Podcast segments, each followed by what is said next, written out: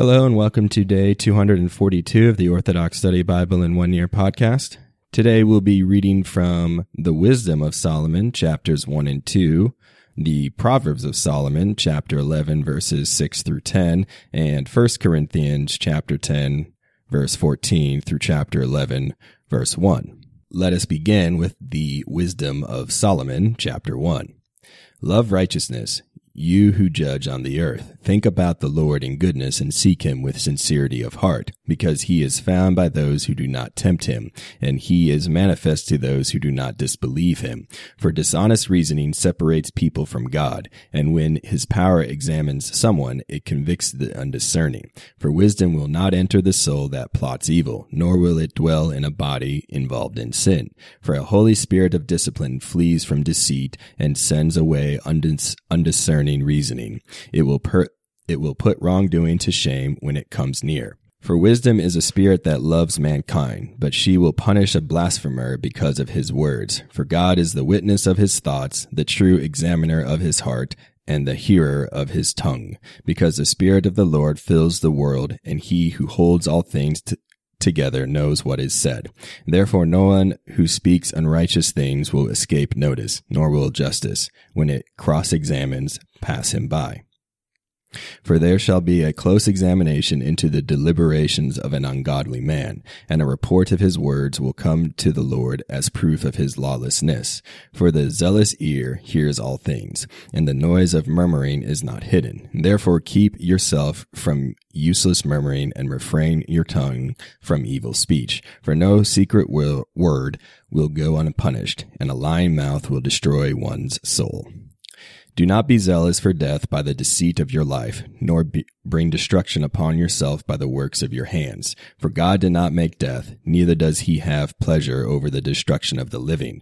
For he created all things that they might exist, and the generations of the world so they might be preserved. For there was no poison of death in them, nor was the reign of Hades on the earth. For righteousness does not die, but the ungodly summon death by their words and works. Although they thought death would be a friend, they were dissolved, for they made a covenant with death, since they were deserving to share it in common.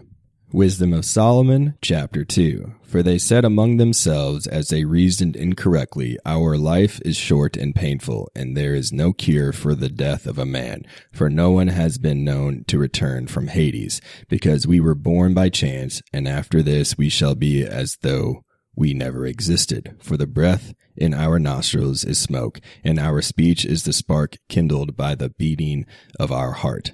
When the spark is extinguished, our body will turn to ashes, and our breath will disperse like empty air. Then our name will be forgotten in due time, and no one will remember our works. So our life will pass away like the trace of a cloud, and be scattered like fog, driven away by the rays of the sun, and oppressed by its heat.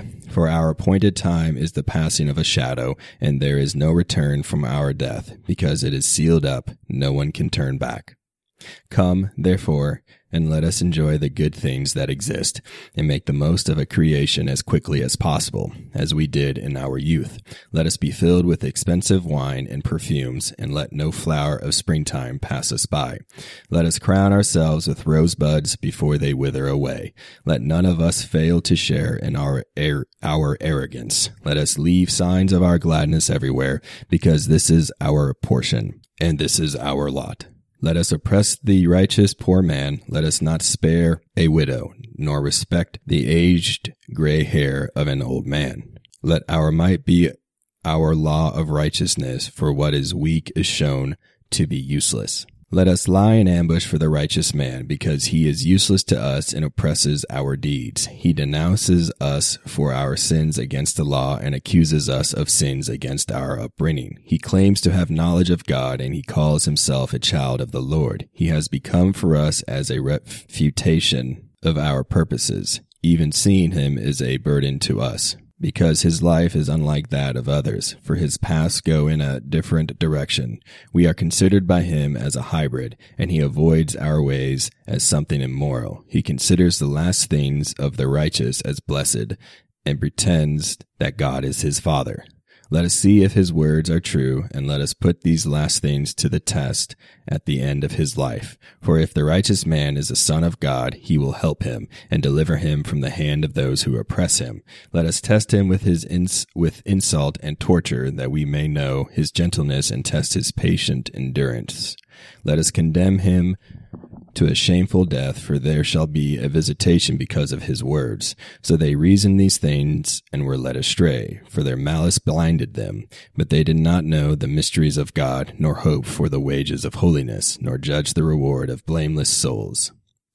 For God created man for immortality and made him an image of his own eternity. But death entered the world by the envy of the devil, and those of his portion tempt it. Proverbs of Solomon, chapter 11, verse 6. When a righteous man dies, his hope does not perish, but the boast of the ungodly perishes. A righteous man escapes from a snare, but the ungodly man is handed over in his place. There is a snare for citizens in the mouth of the ungodly, but the perception of the righteous is prosperous. A city stays upright in the good things of the righteous, but it is razed to the ground by the mouths of the ungodly. A man in need of discernment treats citizens with contempt, but a man of discernment keeps quiet. 1 Corinthians chapter 10, verse 14. Therefore, my beloved, flee from idolatry. I speak as to wise men. Judge for yourselves what I say. The cup of blessing which we bless, is it not the communion of the blood of Christ? The bread which we break, is it not the communion of the body of Christ? For we, though many, are one bread and one body, for we all partake of that one bread. Observe Israel after the flesh. Are not those who eat of the sacrifices partakers of the altar? What am I saying then? That an idol is anything, or what is offered to idols is anything? Rather, that the things which the Gentiles sacrifice, they sacrifice to demons and not to God. And I do not want you to have fellowship with demons. You cannot drink the cup of the Lord and the cup of demons. You cannot partake of the Lord's table and of the table of demons. Or do we provoke the Lord to jealousy? Are we stronger than he? All things are lawful for me, but not all things are helpful. All things are lawful for me, but not all things edify. Let no one seek his own, but each one the other's well-being. Eat whatever is sold in the meat market, asking no questions for conscience' sake. For the earth is the Lord's and all its fullness. If any of those who do not believe invites you to dinner and you desire to go, eat whatever is set before you, asking no question for conscience sake. But if anyone says to you, this was offered to idols, do not eat it for the sake of the one who told you and for conscience sake. For the earth is the Lord's and all its fullness. Conscience, I say, not your own, but that of the other. For why is my liberty judged by another man's conscience? But if I partake with thanks, why am I evil spoken of for the food over which I give thanks? Therefore, whether you eat or drink or whatever you do, do all to the glory of God. Give no offense either to the Jews or to the Greeks or to the church of God, just as I also please all men in all things, not seeking my own profit, but the profit of many, that they may be saved. 1 Corinthians chapter 11, verse 1. Imitate me just as I also imitate Christ. Thank you for joining me on day 242 of the Orthodox Study Bible in One Year podcast. Tune in next time for day 243.